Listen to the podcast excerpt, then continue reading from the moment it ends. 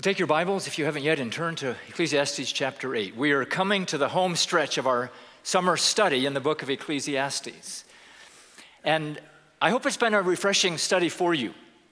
I suspect some of you may still be a little confused about the book, like you can't quite get your hands around it. Others of you may be excited that we're finally talking about real issues, questions, and things that you have wondered about, but that churchy type people don't usually talk about in church. Like, what is the meaning of life? And others of you may be tired of some of the repetitive themes that you're hearing again and again. If you are not yet a follower of Jesus, this is an excellent book for you to jump into because you're going to find in this book that Christianity is not just this religious mumbo jumbo. It's not this pie in the sky, by and by sort of stuff. The Christian faith is an earthy faith. It can deal with the questions of life as we find it, as messy as that life is. And it has some important answers for us. Now, you sharp biblical thinkers may be wondering over these past few weeks about the relevance of this book to New Testament Christians. Because actually, there's nothing distinctively Christian in this entire book. Did you notice that? There's nothing about grace, mercy. There's nothing about atonement, forgiveness of sins. There's no mention of a Savior. In fact, just last week, somebody mentioned to me that when she first read this book, she wondered if it was some sort of a new Eastern religion like Buddhism or Epicureanism that thinks that all we're living for is this life. And that's kind of how the book feels. It's a great question. So, I want to make two observations before we jump into chapter 8 this morning, in case you still are a little bit confused or have some angst about this book of Ecclesiastes. First, the purpose of Ecclesiastes. The author is called the preacher, probably Solomon, and he is simply in this book making observations about life under the sun. And by that he means our life from one horizon, our birth, to the other horizon, our death.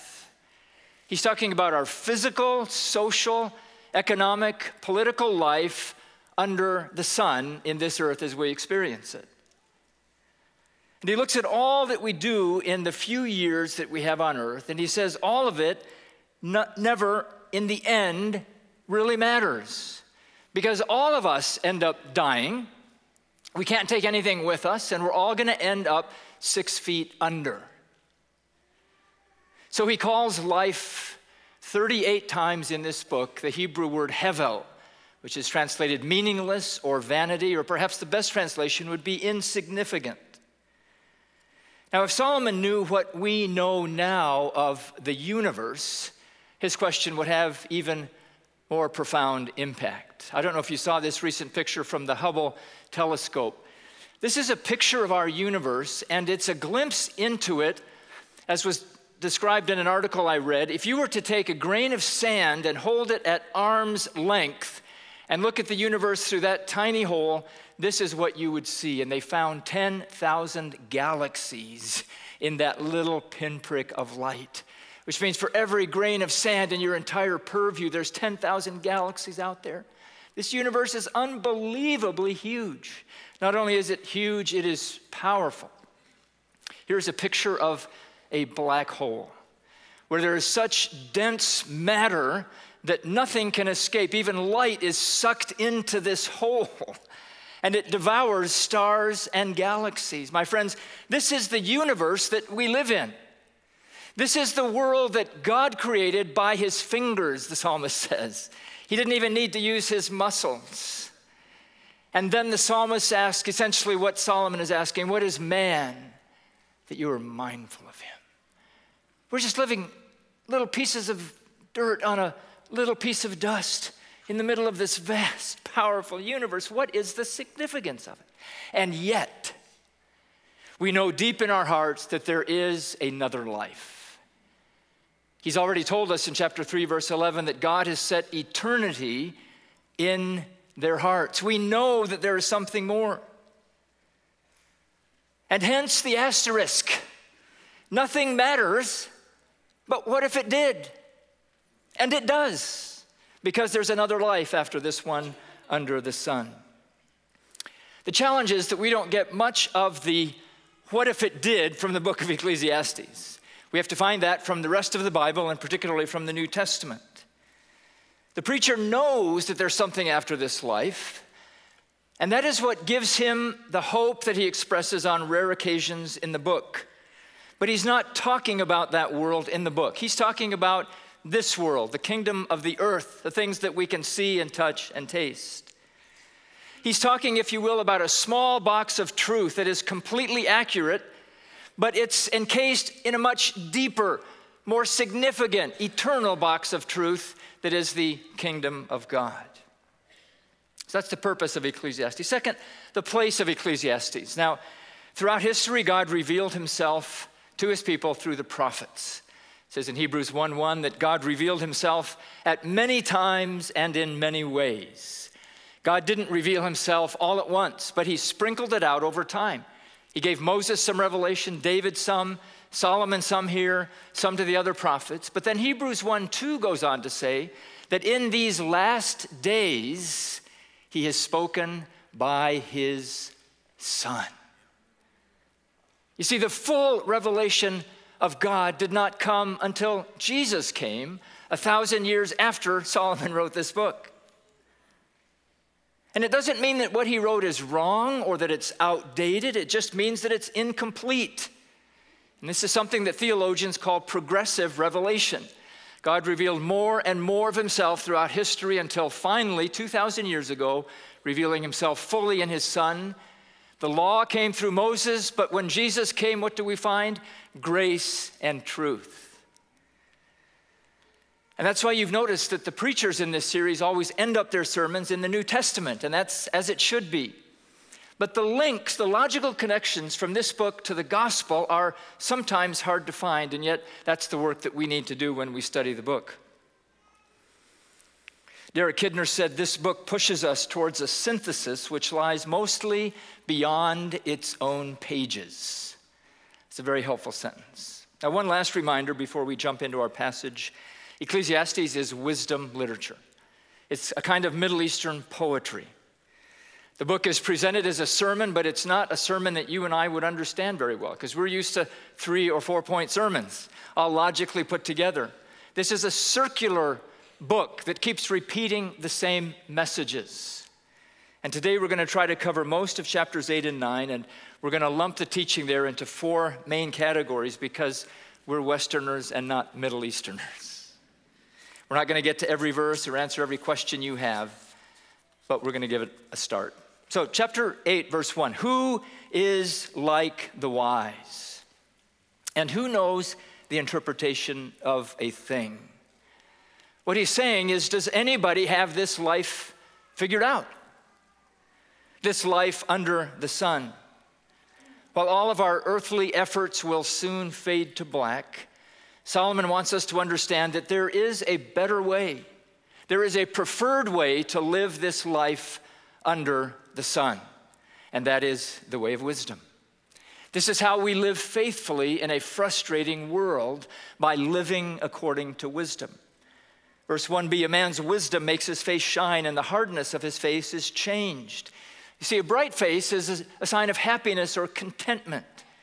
And because it gives understanding to some of the complexities and the conundrums of life, when we have wisdom, we can live life with a greater sense of ease and contentment. In chapters 8 and 9, we're going to see that wisdom adopts four perspectives on this life under the sun.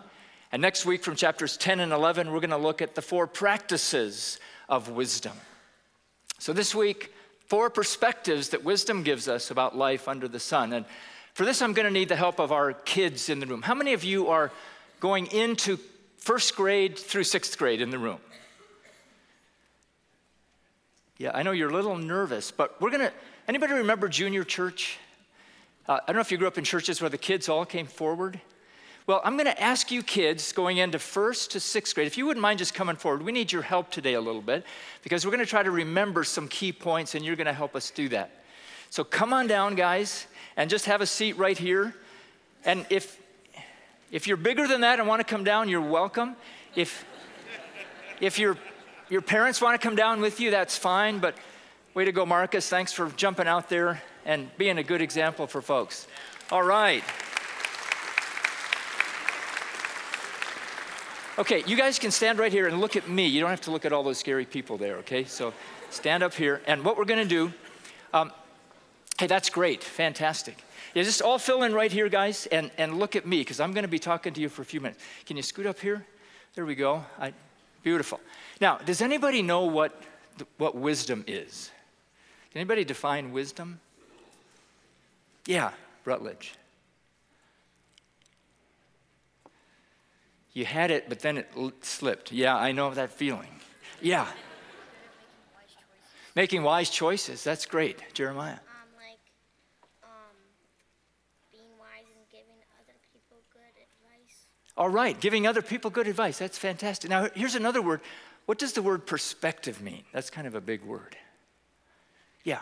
The way you view it. The way you view things. So, we're going to learn four perspectives about life today. Now, if you see your parents back there, if you close one eye, you can't really tell how far away they are. Did you notice that?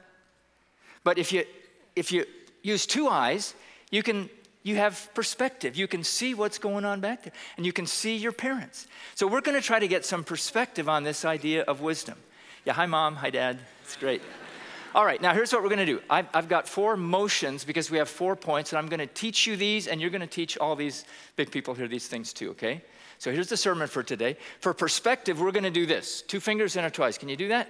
So, wisdom gives us perspective about four things. The first thing is perspective about respecting our leaders.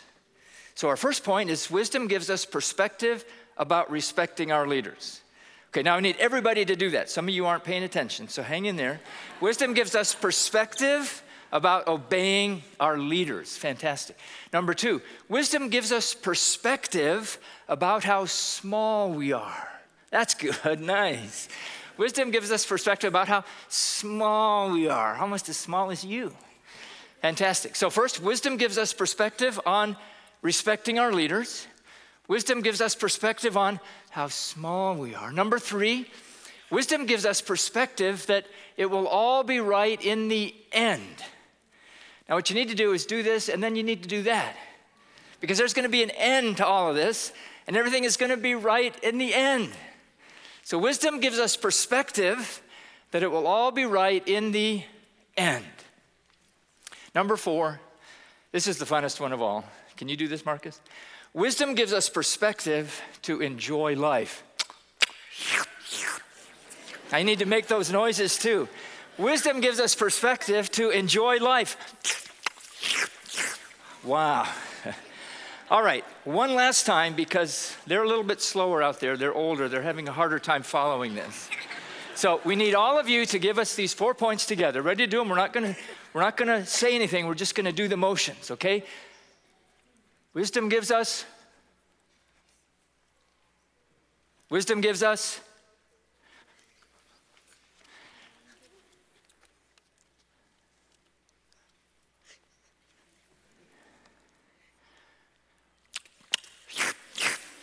All right. Very well done. Thank you, guys. Thank you. Fantastic. You can head back now to your parents.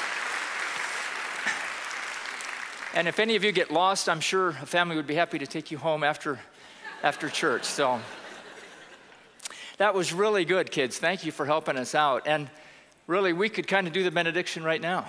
I mean, that, that was the sermon. So, but I know you want to get your money's worth. So here we go. First perspective is that wisdom respects its leaders. Verse 2 I say, keep the king's command because of God's oath to him. Be not hasty to go from his presence. Do not take your stand in an evil cause, for he does whatever he pleases. For the word of the king is supreme. And who may say to him, What are you doing? Whoever keeps the command will know no evil thing, and the wise heart will know the proper time and the just way. For there is a time and a way for everything although man's trouble lies heavy on him. You see, even though in one sense it doesn't ultimately matter what we do on this earth, the fact of the matter is that we have a few years to live here on this earth. And life is going to be better for us if we're going to live together in peace, if we have some kind of organized structure, some kind of agreed upon society and rules. Now, 3,000 years ago, when this book was written, the system was a monarchy. There was a king who had absolute authority. He was to be obeyed, verse 2. He was to be respected, verse 3. He had great authority, verse 4. And there is a time and a way for everything, including obeying those in authority over us. And the New Testament agrees with this. In fact, Paul adds to this in Romans 13 that there is no authority on earth except that which God has put in place. And don't forget, he was speaking during the era of Nero. So don't complain about your leaders. Respect your leaders, whether they were elected in 2016 or 2020. They are the leaders that God has chosen for us, and we need to live life respectfully under their leadership. The text speaks about political leaders, but the same wisdom can be applied in all of our relationships in life. Leaders in our families, in our workplaces, in our church. We are to live within the system of leadership that God has put in place. The first perspective of wisdom. The second is that wisdom accepts its limitations. And there are four of these scattered throughout these two chapters. Wisdom, we told the kids, remembers how small it is. And this is a hard one for us because once we become big, we don't like to think that we're small anymore. But wisdom does accept its limitations. The first is that we can't know the future. Look at chapter 8, verse 7. For he does not know what is to be, for who can tell him how it will be? And then chapter 9, verse 12. For man does not know his time like fish that are taken in an evil net, and like birds that are caught in a snare. So the children of man are snared at an evil time when it suddenly falls upon them. Imagine if we could just peer a little bit into the future. I shouldn't maybe tell you this, but I've often thought about that on Super Bowl night. If I could just peer about four hours into the future, I could become a fabulously wealthy person. But think of all the tragedies we could avoid if we could just peer into the future. If, if you knew that you were going to have an accident on 465 on your way home today, you'd just take 31 home. Problem solved. If you knew that this job was going to not work out for you, you would, you would not take it. Or this relationship was going to sour, you just wouldn't enter it. Or this investment was going to go south on it, on you, you would not put money there. If you could see the future, you would make changes. See, the reason that fish get trapped in nets is because they don't know what's going to happen. And the bird doesn't see the snare, but there it's captured. And, and that's just like life is for us. There are things around the corner that we simply cannot see because we are humans. We have to take life as it comes. And the New Testament agrees. James 4 4, you do not know what tomorrow will bring. Very simple. And then he must have been reading Ecclesiastes because James goes on to say, What is your life? For you are a mist that appears for a little time and then vanishes. James says essentially the same thing. Life, in one sense, is meaningless because we're just here for a little bit and then it's gone. That is our first limitation. The second is that we can't control death. Look at verse 8 of chapter 8. No man has the power to retain the Spirit or power over the day of death. There is no discharge from war, nor will wickedness deliver those who are given to it.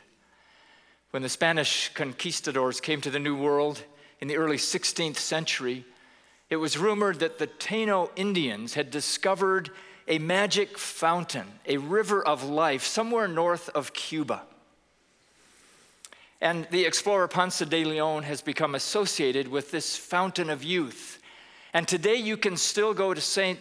Augustine, Florida, and you can drink of that sulfur smelling and tasting water from the fountain of youth and see if it will take years off your life, along with tens of thousands of other people that are trying to do the same thing. But what is what's it going to do for you? Probably just make you sick. Yeah. You see, there, there is no escaping this. There is, just like a soldier doesn't get discharged while there's a war on, you do not get discharged from life until God decides that He's going to discharge you. We have no control over the day of our death. The reality remains, as it says in Psalm 139, that every day ordained for us is written in the book before one of them came to be. And only God has that book. So our life under the sun is limited. It will come to an end, and then what will happen? Who will remember us? Jesus agrees. He says in Matthew 6 27, which of you by being anxious can add a single hour to his life? It, it doesn't help to worry about your death. It really doesn't. It's ordained. You have no control over it. Now, death does help concentrate our thinking, and we should think about how we're going to use our few days on this earth, but that's not Solomon's point right here. In fact, he doesn't get to that point till the very end of the book, so we're going to have to wait a couple weeks to find that out. His point here is simply this that wisdom accepts this limitation that we can do nothing about the day of our death. Number three, our third limitation is that we can't ensure fairness. And there are several verses we'll look at quickly. We have a built in human mechanism, don't we, that screams for fairness. And if you're a parent here, I can almost guarantee that you have spoken these words on more than one occasion to your children. Life is not fair. In Pakistan, when we were raising our children, we didn't have ready access to American candy. So once in a while, we'd run across a Snickers bar. And you know what we would do? We'd divide it three ways among our three kids. And guess what they did? They, they would get a ruler out.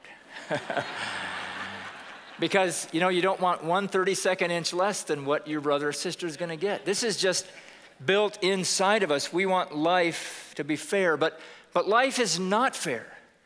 We don't each get 1.89 inches of a Snickers bar. How do we know that? Well, the wicked are not always punished, chapter 8, verse 10.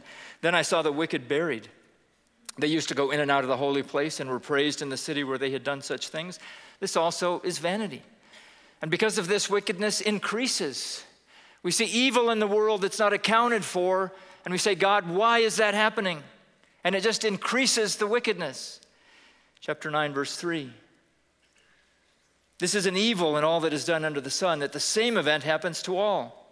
Also, the hearts of the children of man are full of evil, and madness is in their hearts while they live, and after that, they go to the dead.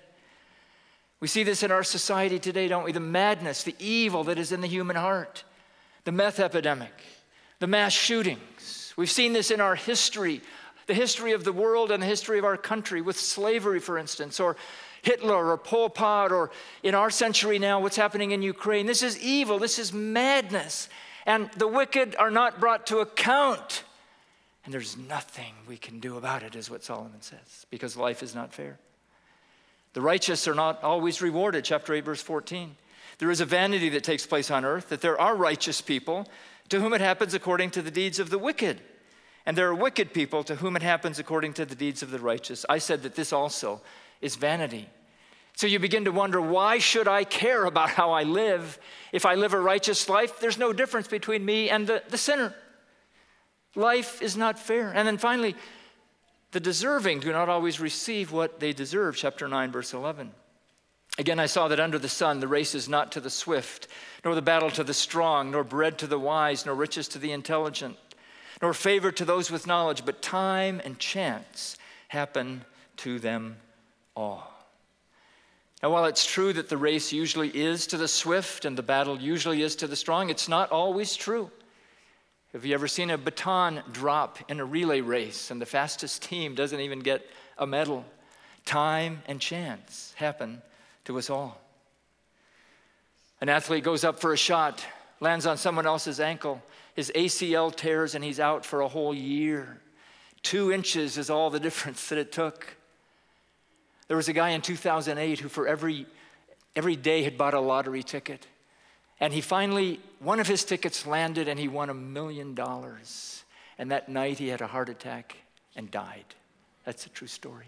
Why? Because time and chance happen to us all. What is it in your world? From the frustrating, like you finally find the shortest line at Kroger to check out, and the guy in front of you pulls out 35 coupons, to the maddening, why did that person get advanced and promoted over me when I was better qualified and was a better worker? to the potentially embittering. Why was my child born with this condition? Or why did I come down with this disease? And Solomon's answer is hey, time and chance happen to us all. Life is not fair. So have a great day. you see, he's raising issues that are hard. He's not giving us easy answers because there aren't. Look at verse 1 of chapter 9. But all this I laid to heart, examining it all, how the righteous and the wise and their deeds are in the hand of God. Whether it is love or hate, man does not know. Both are before him. In this imperfect world, what would be your fair share of suffering? I mean, you've contributed to the problem, have you not? So there's probably a fair share for all of us. And what, what is that?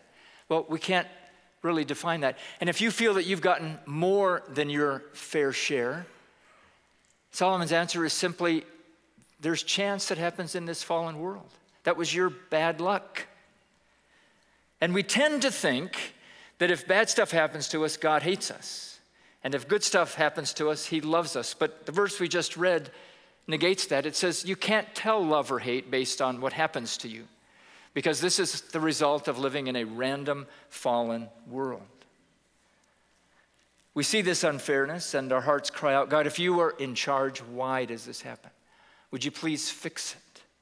But that is not the preacher's point. He's not dealing with the whys of life under the sun, simply the whats. That's our third limitation. Our fourth is that we can't fully understand God. Look at verses 16 and 17 of chapter 8. When I applied my heart to know wisdom and to see the business that is done on earth, how neither day nor night do one's eyes sleep, then I saw all the work of God, that man cannot find out the work that is done under the sun. However much man may toil in seeking, he will not find it out. Even though a wise man claims to know, he cannot find it out. Now, the preacher gives us a glimpse behind the curtain of life under the sun. And he realizes that it is not simply a world of chance. He said in verse 17, the work of God. And in verse 1 of chapter 9, the hand of God. He knows there's a God behind all of this somehow, but he, he doesn't quite understand or at least explain to us the, the connection between that God and what we're experiencing in this life under the sun. In fact, he says, You can't figure it out. No matter how hard we work, verse 16, no matter how late you stay up, no matter how smart you are, three times in verse 17, he says, He cannot, He will not, He cannot find it out. God, as we read this morning from Romans chapter 11, is inscrutable. That means He cannot be understood. Great is the Lord and greatly to be praised. His greatness is unsearchable. Psalm 145. Job cried out this Can you find out the deep things of God? Can you find out the limit of the Almighty? It is higher than heaven. What can you do? It is deeper than Sheol. What can you know? And the preacher's point is simply this we're not human, we're not God, and we cannot understand God. Just like you will never be able to explain to your dog why you have to take him to the vet who pokes him with sharp needles. Now, now, that's not because you hate him, it's because you're trying to do something good. But the dog will never understand that. It's just beyond what's in here in a dog's brain. Now, humans can understand that much, but the point is that God is doing things bigger and higher and greater, as Mark read at the very beginning, because his thoughts are that much higher than ours, and we will never, in this life under the sun, be able to understand it. And that's how we live faithfully in a frustrating world.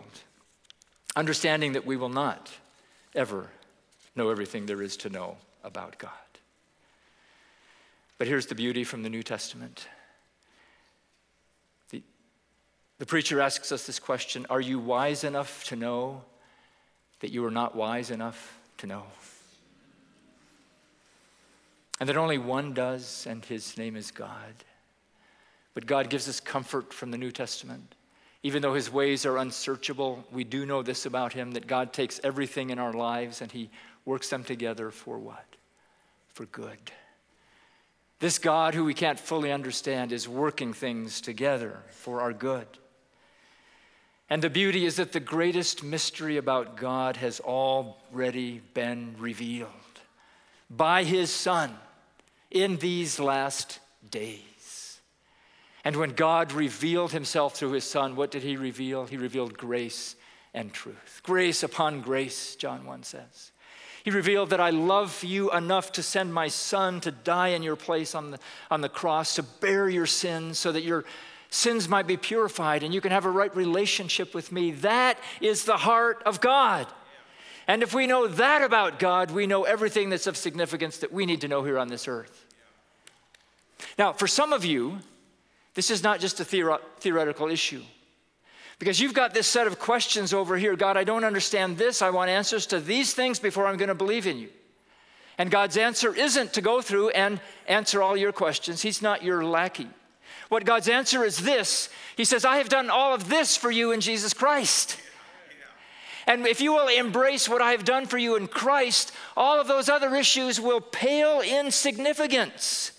They don't disappear, but they become less important. And when you embrace God and He embraces you, you embrace that unknown and you become content to wait until the end when everything will be made right. And it will be clear one day. Praise God. If you're determined to come to conclusions about life that make sense to you in this world, you will stay frustrated and you will stay far from God. But if you will embrace what He has revealed, the rest will become clear. I had lunch a couple of weeks ago with a man who's probably the wisest man I know. He's in his mid 80s. And he said, The older I get, the more mystery I see in the world. And then he added this, and the more content I am with mystery. Friends, this is our limitation under the sun. If we will embrace it, we'll have an easier life. The third one, the third perspective is that wisdom trusts the end results. You remember that one? Wisdom trusts, as curly as the road is, the end results. And it's in verses 12 and 13. Though a sinner does evil a hundred times and prolongs his life, yet I know that it will be well with those who fear God because they fear him. But it will not be well with the wicked, neither will he prolong his days like a shadow, because he does not fear before God. He didn't understand everything about the judgment, that one day books will be opened and everybody will be judged according to their deeds, but that will happen. It will be made right. And that there's another book on that day, the book of life. And if your name is written in that book of life because you've embraced what God has revealed in His Son, your record will be clear and you will enter eternal life. And you're saying there's another point here, and there is, and we're almost out of time. So I happen to know the guy that's going to preach next Sunday. So, what we're going to do, because our fourth point that wisdom gives us the perspective to appreciate life's gifts, that's also in chapters 10 and 11. So, we're going to push that point off for the preacher next week and develop that then. But today, three things that wisdom gives us perspective on that we should respect our leaders, that we should accept our limitations, and finally, that we should trust the end results. Now, he ends in end of chapter 9 with a little interesting story of a wise man who saved a city by his wisdom and then was forgotten. You should read that story later. In fact, here's a, a quick assignment for you. Uh, it, it says, one of the verses we read chapter 9, verse 7 Go eat your bread with joy and drink your wine with a merry heart, for God has approved of what you do. What I'd like you to do if you're a family or single in your Bible study, kids, I want you to think about this question as we get ready for next week, and then we'll wrap up for today. Solomon said, Eat, drink, and be merry. Jesus said, The fool said, Eat, drink, and be merry. So I want you to think about who was right Jesus, or Solomon. And we're going to come back, and whoever's preaching next Sunday is going to have to deal with that issue. But to wrap up for today, Solomon wrote this book to demolish our pretense and to smash into tiny pieces our idea that we can be like God. And for some of us, that takes a lot of work. But that's what he's trying to accomplish. The apparent meaninglessness of life under the sun should drive us to find an eternal meaning, meaning in life. Because what will it profit us if we gain the whole world and yet lose our soul? There is that big box around the small box that he was talking about. We need to sell all that we have to gain that pearl of great price. We need to seek first the kingdom of God and his righteousness, and that's why everything does matter. Because that next life hinges on what you do in this life. And I would just encourage you today to bow before God and to recognize what He's revealed in His Son and to embrace that and to love Him and to accept your limitations that these things you will not understand until we get into glory and to live life in the fullness of the joy of what God has revealed to us. Because in our smallness, we see the greatness of God. In our limitations, we see the sufficiency of God. And in the cross, we see the grace of God. We can't know the future he has secured it. We fear death. He has conquered it. We hate unfairness. He will correct it. We don't understand. He will make it clear. And so we can live with the things that we don't know because of the glory of the things that we do. And this is how we live faithfully in a frustrating world. Will you pray with me? Oh, Father, we want more light but we confess that we don't actually live up to the light that we've already been given. And so today I pray that you would help us to understand again how small and limited we are, and yet how treasured we are, how much you love us. Father, for those who are struggling with these questions of life, would you let them be resolved in the love of Jesus Christ demonstrated while we were yet sinners on the cross? For those who've not yet put their trust in Him, God, would you work in their hearts to realize that you've given us the greatest gift of all? And would each of us leave today full of joy and worship that you make up far beyond all of our limitations? In fact, you cause us to worship you because you are so much greater than we are. We give you our praise in Jesus' name. Amen.